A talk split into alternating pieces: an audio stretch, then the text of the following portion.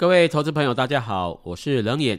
现在的时间是十二月二十八号了，礼拜三，台北股市剩下包括今天三个交易日就要封关了。在过去一个月，市场很多的媒体在分析有没有做账行情，有没有做账行情呢？今天的盘，台北股市到目前开盘下跌了一百四十六点，成交量一千四百九十三亿，这是预估量。从量的角度就可以看到，目前的量非常小。有没有做账行情？没有量，应该没有人在做价吧。所以我们在看这个盘哦，像今天冷眼在跟各位一起看这个盘势的时候，投资朋友可以看量的部分，台北股市的量哦。过去一个月以来的最大量，最大量是在十二月十六号。十二月十六号的成交量有三千零三十亿元。从十二月十六号之后呢，就是今年最后半个月了。下半个月是十六号到三十号嘛。如果集团要做账，或是某某某某什么主力大户，或是什么题材的做账，应该会往上做。做账的话呢？要有量嘛，有量量要扩增，代表有在吸纳筹码。那如果没有量的话，量在往下缩，你说有没有人在做账？应该是没有吧。所以从成交量的部分哦，在今天早上预估量刚才看不到一千五百亿哦。那至于十二月十六号的量呢是三千零三十亿元，那十九号呢成交量是两千一百亿，二十号有两千六百七十四亿。接下来二十一号剩两千两百四十一亿，二十二号还有两千亿哦，二十三号呢就是上个礼拜五只剩下一千五百亿了。看到上个礼拜五的成交量哦，掉到一千五百亿的量，而且上个礼拜五的量比十二月十二号的一五六九还低，十二号的量是一千五百六十九亿，这个量有些人会解读是凹动量。那既然是凹动量的话，这就是预估的自息量，以后的量不会比一五六九亿元少。可是上个礼拜五的量呢，低于一五六九了，只剩下一千五百二十六亿元的量，代表十二月上旬那根凹洞量，并不是所谓的自息量，因为又创新低量了。所以从上个礼拜五的成交量一千五百二十六亿，到礼拜一的量。只剩下一千一百三十五亿，礼拜五是一千五百二十六，这个礼拜的量掉到一千一百亿的量更小，所以说在量的角度来讲，这两天的量是关键，代表量又急缩，退场的人、观望的人更多了，所以礼拜一的量很关键。那礼拜的量是一千一百三十五亿元的量，量退潮，价会退位。这是技术分析看盘的量价很重要的观念，量退潮，价退位。礼拜一的量是一千一百三十五亿元，礼拜二的量呢，也就是昨天十二月二十七号的量，只有一千两百六十三亿元。各位看量能哦，在十二月十六号的三零三零亿元，掉到一千一、一千二，有人在做账吗？做账会做到连量都没有。所以没有人在做账，而且量退潮的情况并不是在十二月发生的。哦。这波的最大量是十一月十一号三千四百亿，从一万两千六百二十九点反弹到一万五千一百五十二点，在最大量是十一月十一号。这个量出来之后呢，三千四百亿之后就没有再看新大量了。在十一月的下旬呢，量越缩越明显，今天的量只剩下预估量。又过了一阵子，还是一千四百八十九亿，连一千五百亿的量都没有，所以并没有所谓的做账行情。从量的角度是没有做账行情的，所以在看量价的关系，十二月并没有做账行情。另外，十二月的利空有很多啦，美股也跌得很凶嘛。昨天晚上的美股，像特斯拉最近一直在跌，因为中国大陆的疫情，特斯拉有些停工啊。还有推特的事情也有一些利空。另外的话呢，苹果的销售量也不好，每天都有一些利空的新闻。另外还有大陆的疫情升温，大陆的疫情的升温对于生技股当然是比较有利。你不能说生技股是做账行情，生技股应该是市场目前在题材上最有题材上涨的个股，而且生技股的量能呢，从资金流向来看，生技类股的成交量，礼拜三就是二十八号的盘中，生技股的量能占大盘比重是三点二九个百分点，都可以保持在一成左右的量。电子股的量呢，只有四十八点九个百分点。在九点五十五分的时候，低于五成，所以电子股的个量啊，几乎都移到生技股去了。那航运股的量呢，只有六趴而已，所以航运股的量其实没有出来。大盘的量是在往生技股移动，而且生技股涨的时间很久了。在技术面，生技股呢，目前的年线在一百一十五点，大盘的年线还没有碰到。生技股在八月的那波反弹就上了年线了，这波反弹也谈到年线。至于加权指数大盘的年线呢？目前大盘的年线是在一万五千五百八十九点，现在的指数是一万四千一百七十八点，一万五千五百八十九，一万四千一百七十八，还有一千四百点的距离，大盘并没有碰到年线。也挑战不到年线。另外，电子类股的情况，电子类股的年线目前在七百二十三点，也完全碰不到年线，所以电子类股也没有办法碰到年线。航运股呢，是目前成交量第三大的族群，航运股的年线呢，两百一十四点，目前在一百六十五点，一百六十五到两百一十四，大概三成吧。航运指数还在年线以下，大概有三成哦。航运股今年最弱。今年最空的就是航运股，从去年的高峰，航运业的指数最高是四百零一点，跌到目前一百六十五点，这波反弹呢都没有量，都不会看到量。航运股的最大量是在去年的六七月，成交量呢这边涨了一大波量滚量，滚到去年七月之后呢，航运股的量就整个消轰啊，完全没了。从去年的七月到现在为止呢，量越缩越小，退场的人越来越多。即便航运今年上半年获利不错，想做反弹，不过从量也很明显看到，其实航运业的量呢没了，早就没了。最高的量是在去年的七月，今年的第一季还有反弹一下子，有出一点量。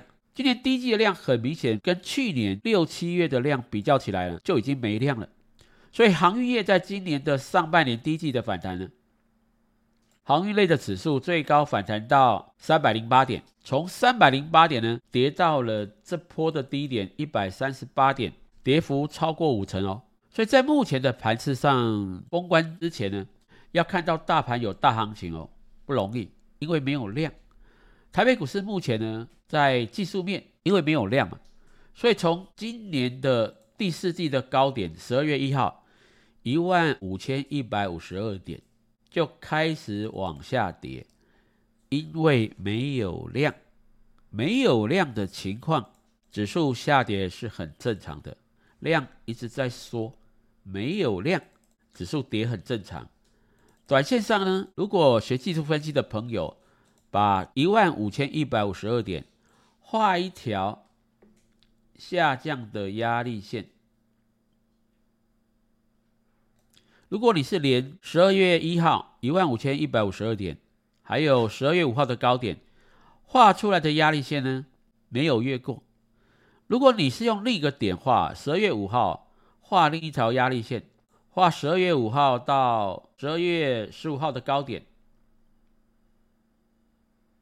这条压力线第二条也没有越过，所以上涨的压力并没有越过。另外呢？如果你用均线的角度，月线目前是下弯的，季线目前在一万三千九百三十点是往上，月线目前是下弯，月线破在哪一个位置？破在十二月八号，所以从十二月八号之后，大盘就破了月线。那月线下弯呢？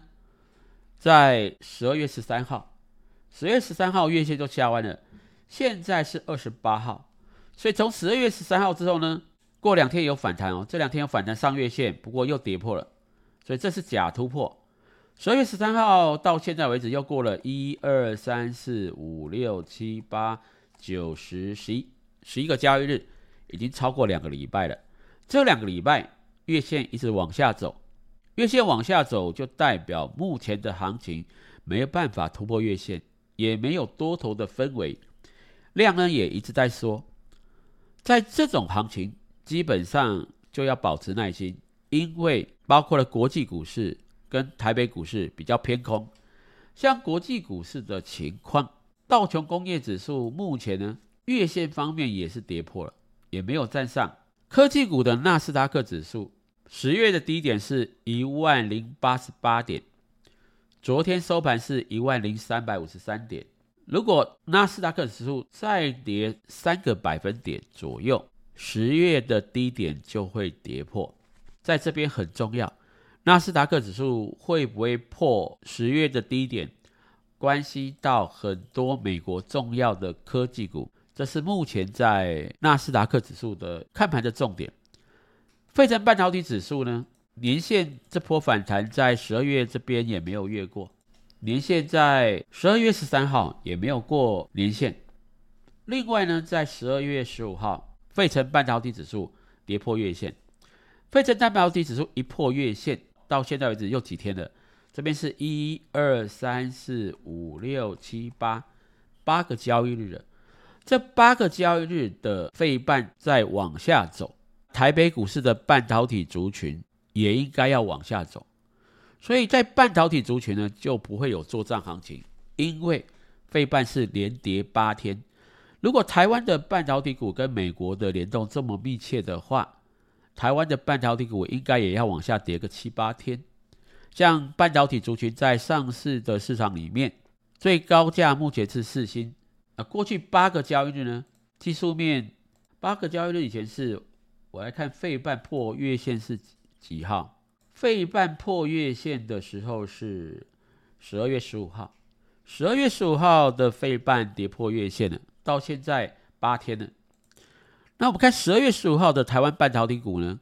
集中市场最高价目前是四星，四星十二月十五号的股价是在八百八十五块，八百八十五。现在是二十八号，八天过后，现在盘中看到的是七百四十块，八百八十五跌到七百四十，应该是超过一成了。八百八十五来算一下，八百八十五跌到七百四。八八五减七百四十，一百四十五块，所以从八百八十五跌到七百四，跌了一百四十五块，跌幅是十六个百分点。八天四星的股价跌了一成六。另外翔硕的情况呢？翔硕比较没什么动，过去八天好像都停住不动。上市的半导体族群第三高价的是创意，创意的话呢，在最近跌的比较凶。你看从八百二十二块。跌下来，现在盘中还看到跌九趴了，快打到跌停板了，所以创意也下来了。所以十二月的十五号，费半就已经下来了。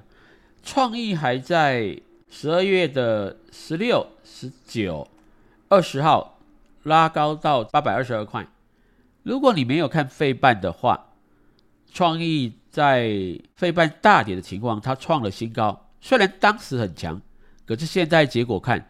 其实还是跟着美国半导体股联动，所以从八百二十二跌到六百，现在六百三十七哦，这样跌多少钱啊？八百二十二减六百三十七，跌了一百八十五块，一张跌了十八万哦。那这样跌幅是多少？二十二趴，两成二，很快吧？而且他还没用八天哦，他从十二月二十号的这个八百二十二跌了两成二，只用了一二三四五六七七个交易日而已。所以强势股的回档哦，这波创意很强，从三百八十三块，十月二十六号涨到十二月二十号，不到两个月，股价涨了一倍多，涨了那么多的股票，一样，非半下跌的时候，它也一样要拉回。另外像联发科，联发科的高点呢，在十二月一号，七百五十六块。现在的状况呢，已经下跌了，而且今天又长黑棒，在上面的价格形成头部，联发科最关键的在技术面是十二月十五号这根长黑棒，这根长黑棒呢，当天也是美股破月线的同天，不过美股是夜盘破的，联发科是早上日盘就破了，就拉了一根长黑棒下来。这根长黑棒跌破了十二月九号的低点六百九十五块，所以在技术面这根黑棒很关键，破颈线上面形成头部形态，所以这个头部形态形成之后呢，联发科反弹到季线这边撑了一二三四五六七八，撑八天，今天呢又跌了快四个百分点了，现在只剩下六百三十一块。从七百五十六跌到六百三十一块，跌幅也是超过了一张十万哦。台积电也一样，台积电一定是跟着美国费城半导体指数走。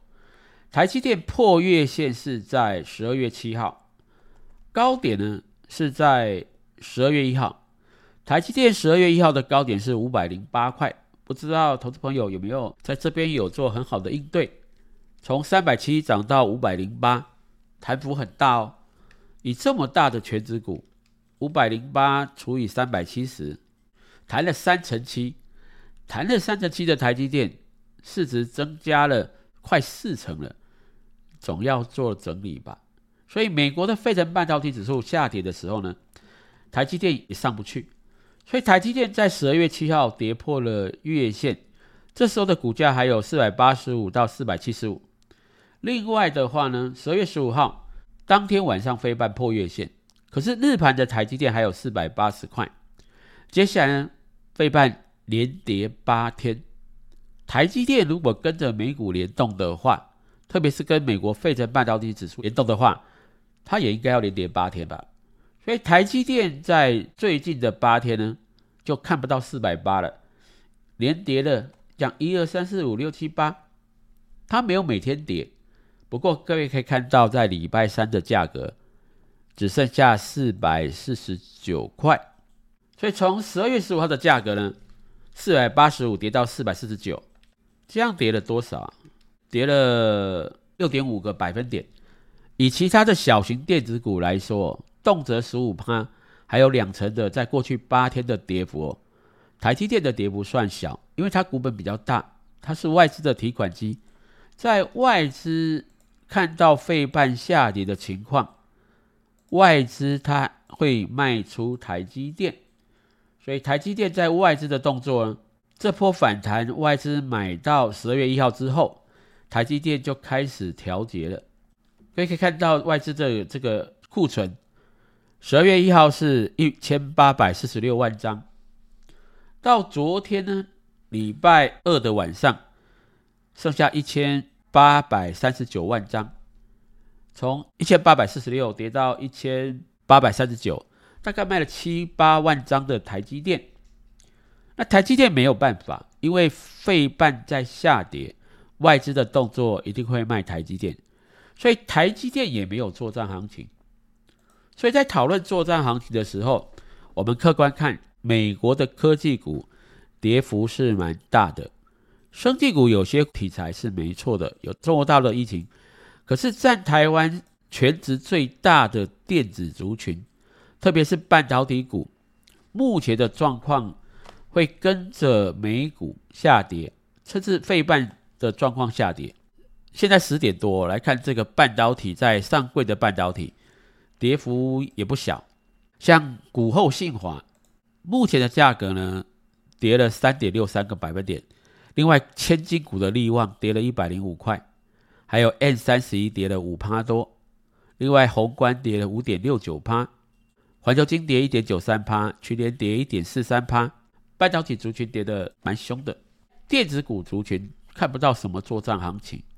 另外，金融股的做账哦，看金融股的代表股富邦金，富邦金只能撑在这里，因为月线也是下弯，有外资的撑盘。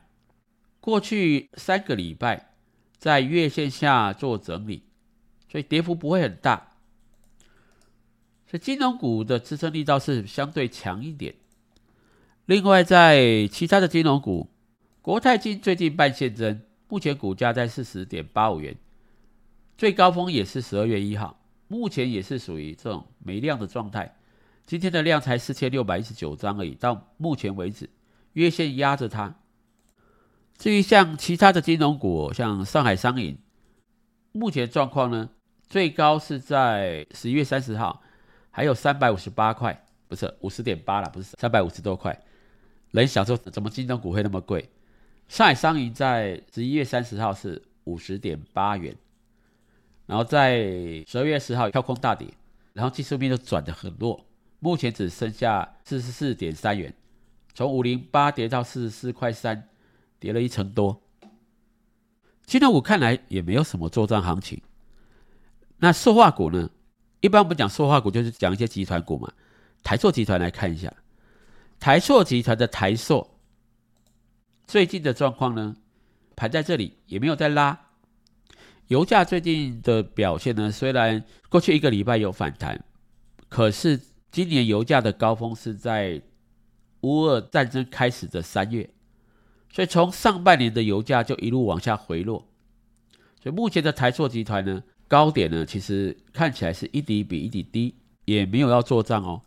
南亚也没有看得出来，所以在台塑集团也没看到做账。至于目前看起来做账比较明显的是电线电缆股的华兴集团，华兴集团的华兴目前的状况是在集团股里面相对强。这波的反弹呢，从三十三点九谈到今天盘中早盘还有拉到四十九块，这是相对强的族群。可是华兴集团除了华兴之外呢，像彩金就没什么动，就其他的股票好像也没在动。所以华兴的上涨是因为镍价今年涨很多，旗下的其他的像彩晶啊、华邦电，华邦电很弱，因为华邦电是半导体族群，也没再反弹。至于统一集团的统一没什么变化，统一的股价在过去几乎是四五个月都不涨不跌，所以统一集团的统一也没在动。玉龙集团的玉龙，玉龙在十一月有拉了一波，拉到七十一块。最近跌破了月线，月线下弯的时候呢，像在技术面，月线在十二月二十号跌破了，跌破月线之后呢，月线就形成压力。另外，在十一月底这边有一根长上影线，也没有过去，上影线在这里，所以这个上影线呢，最高峰来到七十一块之后就下滑了。玉龙集团也没有特别动。至于红海集团的红海，股价在一百点五元。今年的红海是整个闷住了，虽然没有像其他电子股跌那么凶，不过红海集团整个闷住了，也没有涨，也没有跌，波动很小。所以在集团股里面呢，也没看到什么特别大的变化。所以各位有时候在看这个盘势的变化呢，台北股市有很多的集团哦，像什么利金集团、利利集团。像三洋集团、四林纸业、大同集团、中天集团、中美金、中华电信、中钢集团等等，中钢集团倒是有点在动。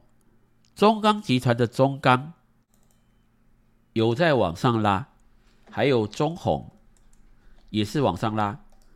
中钢、中红是往上拉，往上拉的原因是因为钢价在。往上动钢价，如果各位有在看钢价的话，钢价像铁矿砂，中国大陆的铁矿砂如果上涨的话，钢价呢，就是在不管是各类品的钢价是比较热络的情况，行情比较会往上涨。所以中国大陆的铁矿砂呢，最低点呢，这波的低点是在十月三十一号。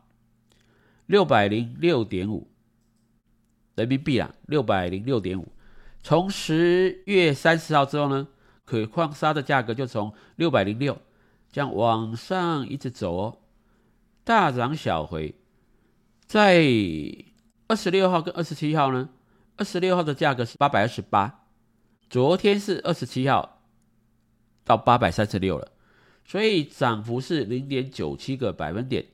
钢价有在动，钢价铁矿砂的价格在往上拉，所以中钢跟中红的情况是属于铁矿砂上涨，市场就会注意到钢铁股这边是不是有利多的题材，有涨价的题材。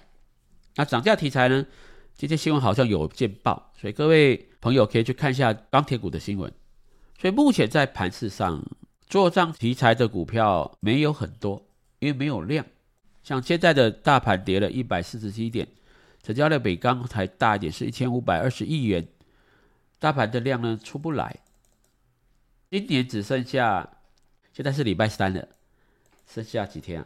十九号不，二十九号、三十号。就是礼拜四跟礼拜五，二零二二年就结束了。我们即将迎接的是崭新的二零二三年。啊，最后两个交易日要不要做价？要不要做账了？